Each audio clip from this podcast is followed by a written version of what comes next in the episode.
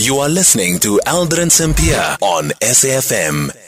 It's seven minutes before four o'clock. In conversation next with Tshepo Kgadima, energy analyst, the World Bank has approved South Africa's loan for um, $497 million. That's around um, 9 billion rand project to decommission the repurp- to decommission and repurpose the Komati coal-fired power plant in Mpumalanga using renewables and batteries. The funding is aimed at supporting government's efforts to transition the country towards a low-carbon development uh, path. Tshepo, good afternoon, and thank you so much for making time for us. What do you make of this? Uh, what's happening with the, the World Bank loan? I mean, it is the most bizarre thing that uh, we continue to hear coming out of both cabinet and Eskom. So, if you look at it, what, what is the geopolitics today? Geoeconomically, the world is uh, going through hyperinflation, unprecedented. And uh, we are now borrowing in foreign currency when the rand is continuing to weaken against all major currencies. But at the same breath, interest rates are continuing to rise in either US dollars or in uh, euros or pounds or any other major currency. So against that backdrop, the question of affordability comes in, taking into account that currently our country is indebted to the tune of 4.7 trillion rand. And when you look at our debt servicing costs, we are not even able to actually meet the debt servicing costs from tax collection. We are having to borrow more money to meet our debt service costs. And the interest rate we pay is already unaffordable. But in this announcement made by the World Bank, that they approved this $497 million loan, they are not mentioning as to what is the interest rate and what is the tenure. So that is on the one hand. So financially, economically, it doesn't make sense. But also let's look at what they say the proceeds will be applied towards. They will be applied towards ensuring that uh, effectively re- so-called renewable energy sources are going to be installed at the Komati power station, which has been closed. Now, Komati power station had a nameplate capacity of 1,000 megawatts. The last unit, which they were very happy to announce that they've now shut down earlier this week, that unit was operating at 75% energy availability factor. So, in two to three years from now, when they do now have some solar panels and some wind turbines on this site of Komati Power Station, effectively they are going to install and some batteries. They are going to install approximately 200 megawatts. But that's 200 megawatts.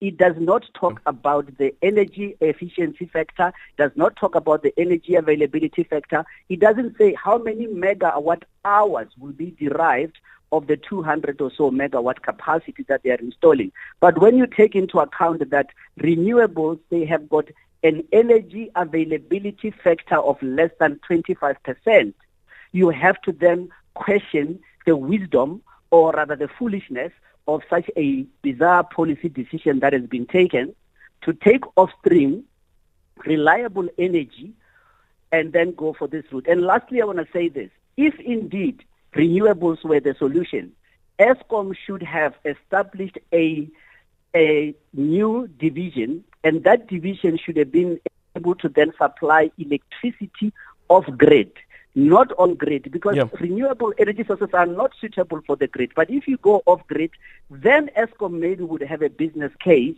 and therefore that will mean that people at home would have some electricity because households in this country account for 44.9% of Eskom's income. Therefore, it will been a viable business, but not the way that they are currently doing it. It's going to perpetuate energy poverty and continued uh, rolling blackouts. What I find odd also, though, is that on the 2nd of November, um, Eskom issued a statement saying Eskom invites comments on the socio-economic impact study for the shutdown and repurposing of Komati Power Station, almost as if that this is something that's still being contemplated.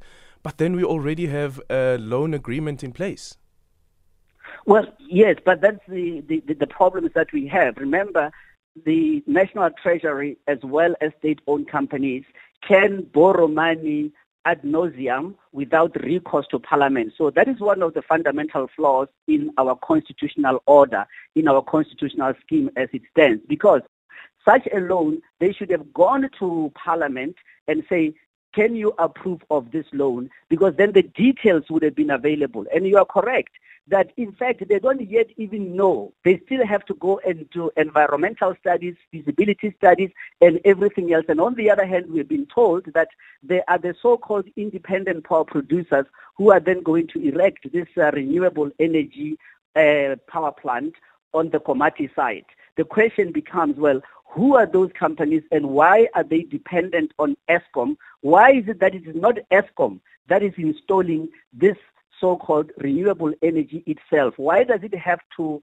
rely on middlemen, on intermediaries? Because those intermediaries have at zero value in as far as provision of electricity is concerned. But the details have not yet been worked out. And yet here now we are hearing that we are uh, piling up more debt when in fact right now per capita the debt of this country, meaning if you take the debt we have, divide it equally against every man, woman, and child in this country, we each have a debt of 75,805 rand. That in turn means that we will never ever have enough money for policing, effective policing, for education, for housing, for water provision, even for electricity, and all the basic things that we need. And all of that, when you can't make those basic provisions, those are the seeds of violent unrest in the country. So this is a very serious thing. That hence it is it is flabbergasting that we've gone this direction. And and and, and all of this also again, Tshepo, happening as the minister told us um, during the medium-term budget policy statement that um, the state will be taking over some of the debt of Eskom, but we still don't know how much of that debt will be taken over. But also the minister didn't tell us, well, who actually applied? Was it the board of Eskom? Was it the management of Eskom? Who actually approached National Treasury to take on this debt? But also, where will the funds come from? Because if the funds are going to be coming out of PIC, which has been suggested, and very ironically, even uh, trade unions such as COSATU, the federation, has suggested that money should be taken out of PIC to the extent of 200 billion rand to be able to offset the, the Eskom debt. The question is for whose benefit? Because that will only mean that Eskom will have the capacity to borrow more money and borrow more money to apply it towards what? Because if you look at Kusile and Medupi, they require an additional 100 billion rand if you are to attempt to bring them to completion and commission them. But that is an impossibility. But on the other hand, Eskom is telling us that they want to burn more diesel yeah. So therefore, the reduction of the debt is to free up more cash so that they can waste more of that money even on burning of diesel. Th- these are the things that are just just don't make sense. But the Minister of uh, Finance, he had the duty to have put the brakes, yep. not to accelerate this truck towards a fiscal cliff as he's currently doing. Thank you so much for your time. That is uh, Tshepo Kgadima, energy analyst. And of course, um, it has been made clear that uh, this 9 billion rand loan